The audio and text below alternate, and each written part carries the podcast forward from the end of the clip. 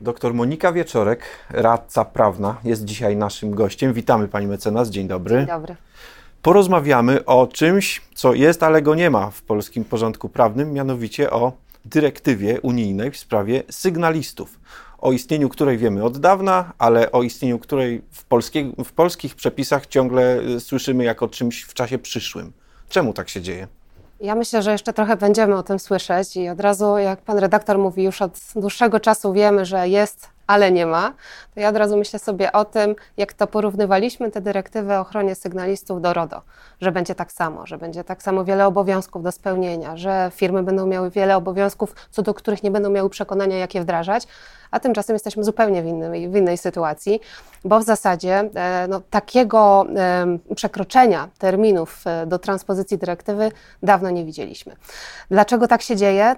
Trudno powiedzieć, chyba najłatwiej przychodzi nam ocenić to jako brak woli politycznej, to jest temat trudny, ale ja nie mam przekonania, że sama dyrektywa jest trudna do implementowania. Natomiast jak czytamy projekt już dziewiąty aktualnie ustawy, który ma wdrażać dyrektywę, to ma on sporo jeszcze braków i luk.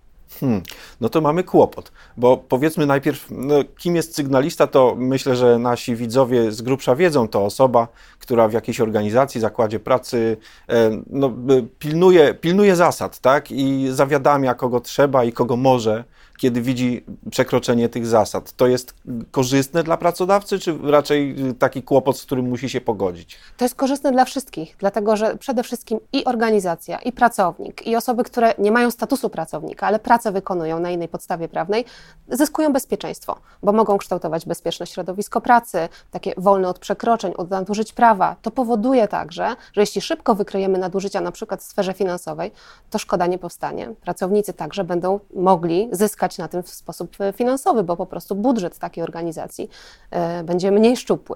Natomiast ja też pragnę zaznaczyć jedną kwestię. Wiele osób mówi o tym, że czy musimy mieć sygnalistę w firmie. Otóż nie ma czegoś takiego jak funkcja sygnalisty jako taka. To znaczy firmy nie muszą na podstawie dyrektywy i tej ustawy, na którą czekamy, e, ustanawiać takiego stanowiska. Oczywiście mogą ustanowić stanowisko, komórkę, jednostkę, która będzie dbała o wdrażanie postanowień dyrektywy o ochronie sygnalistów. Natomiast zdecydowanie nie ma czegoś takiego jak funkcja, stanowisko sygnalisty, bo sygnalistą może być każdy i każda, e, bez względu na to, czy planuje tego rodzaju działania, czy nie, bo wszyscy możemy być świadkami nadużyć i możemy chcieć je raportować. Mhm. To nawet byłoby pożądane, gdyby rzeczywiście tak się działo, ale jak pani myśli, dlaczego właściwie, no, co, co jest tutaj, co wstrzymuje przed przyjęciem tego e, w polskim prawie? Tak jak mówię, w moim przekonaniu brak woli politycznej to jest pierwsza rzecz, w tym sensie, że pomimo, że obowiązek istnieje, e, to w istocie ten temat jest trudny i w zasadzie ja bym powiedziała tak, jesteśmy w roku wyborczym już po wyborach i trudno było się spodziewać, że w roku wyborczym to będzie priorytet dla rządzących, czy to będzie w ogóle priorytet w jakimkolwiek stopniu e, e, polityczny, ale powiem szczerze, że logiki w moim przekonaniu tu brakuje. Trudno ocenić to działanie jako logiczne.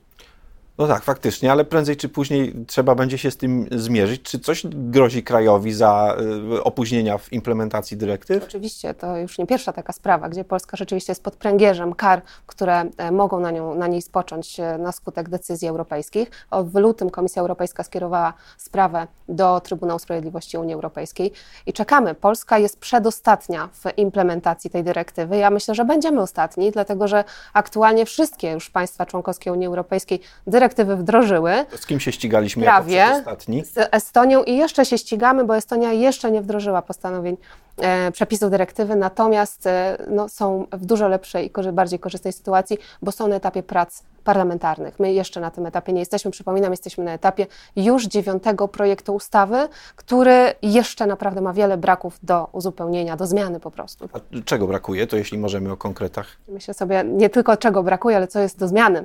E, no bo e, coś, co zaskoczyło wielu ekspertów w tej dziedzinie, a także osoby żywo interesujące się tematem, to przede wszystkim w moim przekonaniu to, że nagle okazuje się, że sprawy z zakresu prawa pracy nie są objęte e, możliwością zgłaszania naruszeń z tego obszaru, a jednocześnie e, mm, PIP staje się instytucją, która ma być takim, można powiedzieć, rozdzielnikiem zgłoszeń zewnętrznych do właściwych organów państwowych, które miałyby się e, rozpoznaniem zająć, więc tu tej logiki zdecydowanie brakuje. A co w tym złego, że PIP, czyli Państwowa Inspekcja Pracy, kimś takim by się stała? Państwowa Inspekcja Pracy nie ma kompetencji do tego, żeby rozdzielać i zastanawiać się, który organ jest właściwy do tego, żeby móc rozpoznać dane zgłoszenie. Bo ja przypominam, że dyrektywa nie dotyczy tylko, a w zasadzie w najmniejszym stopniu dotyczy naruszeń z zakresu prawa pracy. Ona może potencjalnie powodować, że organizacje, pracodawcy wdrożą takie kanały do zgłaszania naruszeń też z tego obszaru, choć póki co projekt ustawy nie przewiduje tej możliwości, co źle oczywiście, ale e, Państwowa Inspekcja Pracy nie jest organem, który bada właściwość organów, E, i kieruje e, konkretne zgłoszenia do tych właściwych organów. Myślę, że tu mm, spotkamy się z dość dużym problemem, z dużym impasem i podejrzewam, że możemy też, jeżeli rzeczywiście na tym ustawodawca ostatecznie postawi e, kropkę, to faktycznie możemy spodziewać się, że będziemy zamiast rozpoznawać zgłoszenia w tej procedurze zgłoszeń wewnętrznych, to raczej zmierzać się z problemami typu postępowania dotyczące właściwości organów i usuwania kolizji. A może my do tego podchodzimy w jakiś taki y, kompletnie nie dzisiejszy i nieeuropejski sposób. Mówię nieeuropejski, bo prawo europejskie jest znane z tego, że jakby stawia na efektywność, prawda? Że w mniejszym stopniu patrzy, który organ, gdzie właściwy, raczej yy, chodzi o efekt, jaki miałoby się osiągnąć, czyli załatwmy tę sprawę. Może my niepotrzebnie wikłamy się w takie spory, że inspekcja pracy ma rozstrzygać właściwość organu. Może to nie tak w ogóle trzeba robić. Zdecydowanie. To znaczy, pierwszym, e, pierwszym pomysłem było ustanowienie Rzecznika Praw Obywatelskich, tym organem właściwym do tego, żeby zawiadywać tym obszarem zgłoszeń zewnętrznych. I myślę, że na tym, na tym pomyśle można byłoby pozostawić tę sprawę, e, ale tam dość dużo jeszcze jest niuansów do, do rozwikłania. E, chociażby jak zaświadczenie o byciu sygnalistą, które zostało w e, projekcie uwzględnione, co uważam za, za pomysł zupełnie nie, nietrafiony, bo to w zasadzie na tym etapie, na którym teraz w tym projekcie jesteśmy, oznacza tyle, że jak wpływa zgłoszenie zewnętrzne do organu właściwego, załóżmy, że organ jest właściwy, e, to taki organ, jeśli uznaje, że uprawdopodobniono, że zgłoszenie jest oparte na prawdziwych informacjach, nie jest fałszywym oskarżeniem, wydaje zaświadczenie o tym, że osoba podlega ochronie, no, co wydaje się zupełnie nie jest w naszym porządku prawnym do, do e, przewidzenia. E, a co jeszcze kuriozalne w moim przekonaniu, to to, że takie zaświadczenie następnie, czy informacja o nim jest przekazywana pracodawcy tej osoby, skoro ta osoba w związku z pracą dokonuje zgłoszenia, więc zdecydowanie z tego elementu należy zrezygnować. Więcej jest jeszcze niuansów do poprawy i myślę sobie, że ten rok wyborczy i teraz ten moment, w którym jesteśmy, gdzie oczekujemy na ukonstytuowanie się nowego parlamentu, wydaje się nie jest momentem, w którym możemy oczekiwać, że ustawa zostanie E, uchwalona. No tak, będzie to pewnie jakaś dalsza kolejność działań, bo tam zdaje się, że rysująca się większość parlamentarna ma trochę inne priorytety. Nawet nie dlatego, jak się zdaje, że, że, że sygnaliści nie są tacy ważni, bo przecież są, ale no, to, to z innymi będą się zmagać problemami. Ale my, pani doktor opowiada e, o, o, o, tych wszystkich formalnościach, w których my przecież utoniemy. Jeśli to by w ten sposób e, się pojawiło w naszym porządku prawnym, to, to który sygnalista pierwszy, e, który ujawni jakieś nieprawidłowości, doczeka się prawomocnego rozstrzygnięcia tego problemu, jaki zgłosił, no to ile to lat potrwa? Jak on będzie szukał komu, gdzie zaświadczenie, który organ właściwy, no co to będzie w ogóle? To już dzisiaj się wydarza, wiele razy słyszę, czy już mam ochronę jako sygnalista, czy mogę zgłaszać nieprawidłowości, czy mam się bać? O to pytają pracownicy. Mhm. Ale myślę sobie jeszcze, że takim też bardzo poważnym problemem jest to, że rzeczywiście ten projektodawca dzisiaj zwraca uwagę na to komplikowanie, jak pan redaktor przyznał, tego procesu dotyczącego zgłoszeń zewnętrznych. A e, badania wykazują, że faktycznie takim najskuteczniejszym mechanizmem e, ujawniania nieprawidłowości są zgłoszenia wewnętrzne. To jest ten moment, w którym można dać e, możliwość organizacjom, dać możliwość pracodawcom, żeby ustanowili sobie wewnętrzne kanały, oczywiście przy spełnieniu określonych wymogów dyrektywy, po to, żeby dać ludziom realne narzędzie do bycia wysłuchanym i bycia wysłuchaną, bo to jest cel tak naprawdę dyrektywy i tego ludzie oczekują. My myślimy, my, w cudzysłowie oczywiście, ale myślimy często o sygnalistach jako o osobach e, takich bardzo medialnych, jak Edward Snowden, jak e, sygnaliści, którzy ujawniali nieprawidłowości w firmie Teranos, E, gdzie skazana została ostatecznie szefowa Elizabeth Holmes, ale sygnalistą może być każdy, nie tylko osoba, która medialnie, publicznie ujawnia nieprawidłowości czy zgłasza do organów, ale taka, która pracodawcy chce pomóc, by powiedzieć: Słuchaj, widzę, że tu jest problem, zróbmy coś z tym, bo osoba nie jest godna zaufania. Rozwiążmy to na etapie organizacji.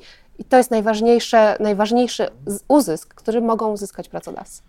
Panie doktor, czy dzisiaj ten system jakoś działa, no bo dyrektywy nie mamy implementowanej, no ale przecież jakieś nieprawidłowości są ujawniane.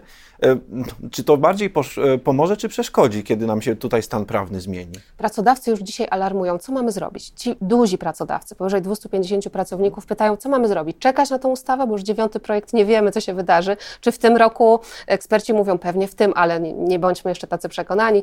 Natomiast e, te mechanizmy już działają. Te systemy whistleblowingowe, mhm. bo tak też się przyjęło o tym mówić, już działają, zwłaszcza w większych organizacjach, ale i tak wprowadzają dużą niepewność co do tego, czy raz wprowadzona procedura będzie musiała być jeszcze wiele razy zmieniana. Więc ci pracodawcy, którzy oczekują na wdrożenie e, dyrektywy na poziomie ustawowym w Polsce, e, myślę, że powinni się zatrzymać i zacząć myśleć o tych mechanizmach już teraz, a i tak myślę sobie, że to jest za późno, bo aktualny projekt ustawy przewiduje, że vacatio e, legis będzie trwało 14 dni.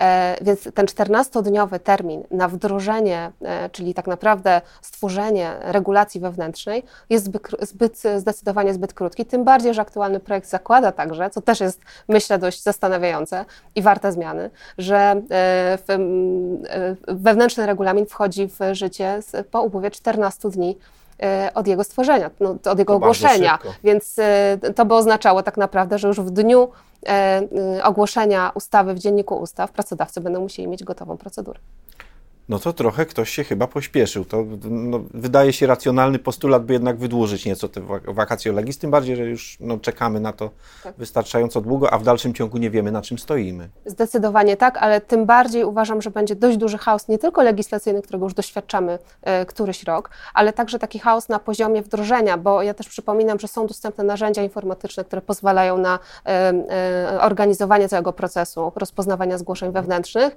E, no i kiedy się okaże, że ustawa została uchwalona i pracodawcy nie tylko mają niewiele czasu na to, żeby wdrożyć e, wewnętrzne regulacje, ale także na e, zaopiekowanie tego procesu od strony technologicznej, e, to okaże się, że rynek, no, co prawda jest dość już nasycony takimi usługami, ale może się okazać, że po prostu pracodawcy nie zdążą z wdrożeniem tych obowiązków na czas. Jestem o tym święcie przekonany. No tego byśmy sobie nie życzyli. Dzisiaj ten system, jak już pani doktor powiedziała, no jako tako działa, ale on może być lepszy czegoś teraz brakuje, co, co, co jest konieczne y, w działalności. Załóżmy, że zaświadczenie o byciu sygnalistą, no pewnie jakoś tam pomoże, ale może nie, nie to jest głównym problemem. Ja myślę, że przeszkodzi. Ja myślę, że przeszkodzi, przeszkodzi, bo tak, zaświadczenie o byciu sygnalistą nie jest dobrym pomysłem przede wszystkim dlatego, że to jest kolejny wymóg formalny, który należy spełnić. Czyli sygnalista, który decyduje się, żeby zgłosić zewnętrznie naruszenia prawa, może się okazać, że dla niego ten moment, że będzie musiał uzyskać czy oczekiwać na uzyskanie zaświadczenia, e, będzie zbyt dużym formalizmem do spełnienia. To raz. A dwa, e, jeżeli organ, który będzie takie zaświadczenie wydawał, będzie e, w zasadzie wstępnie rozpoznawał to zgłoszenie, to jaką mamy gwarancję, że zrobi to poprawnie, jeśli ma na to krótki czas? Ja jestem e, zdecydowanie przekonana, że to nie jest dobry pomysł i z zaświadczenia powinniśmy zrezygnować, ale z całą pewnością organizacje będą wzmocnione, jeżeli ta e, ustawa zostanie uchwalona wreszcie. Bo tak jak mówię, pracodawcy zastanawiają się, na ile będą jeszcze ponosić dalsze koszty wdrażania dyrektywy na własną rękę. Oczywiście są organizacje, które od lat te systemy whistleblowingowe już u siebie mają, ale e, nie oznacza to, że nie żyją w niepewności. I to bezpieczeństwo przede wszystkim, myślę, pracowników, co do tego, czy pozostają pod ochroną przed działaniami odwetowymi, jest tutaj najistotniejsze. Tym bardziej, że jest kolejna kwestia, która też wymaga uściślenia i e, naprawienia w ustawie wdrażającej dyrektywę, mianowicie zakaz działań odwetowych. Bo już dzisiaj zakaz działań odwetowych funkcjonuje w kodeksie pracy i z niego w zasadzie korzystamy, ale on dotyczy tylko kwestii, które dotyczą naruszeń prawa pracy. Ten zakaz został znowelizowany w tym roku e, i tak nie jest doskonały i mam duże wątpliwości co do jego skuteczności, bo proszę sobie wyobrazić, że w nowelizacji jednej z tegorocznych nowelizacji kodeksu pracy zakaz działań odwetowych został tak skonstruowany, że co prawda pracownicy mają prawo do odszkodowania za doświadczanie odwetu na skutek korzystania ze swoich uprawnień pracowniczych, ale tylko wtedy, kiedy zostanie im wyrządzona realna szkoda. Hmm. Więc jeżeli szkoda to nie jest oczywiście pojęcie, które w przepisie pojawia, ale zakaz działań odwetowych w, w aktualnym brzmieniu, e, krótko mówiąc, uzależnia uzyskanie odszkodowania od e, faktycznego e, naruszenia praw pracowniczych, co zdecydowanie nie jest dobrym pomysłem. Zobaczymy, czy ustawodawca pogodzi kodeks pracy z ustawą o ochronie sygnalistów. No tego byśmy sobie chyba życzyli, a do sprawy wrócimy, kiedy y, parlament przystąpi do prac. Miejmy nadzieję, że już niedługo. Dziękuję za to dzisiejsze spotkanie. Miejmy nadzieję. Dziękuję. Doktor Monika Wieczorek była naszym gościem.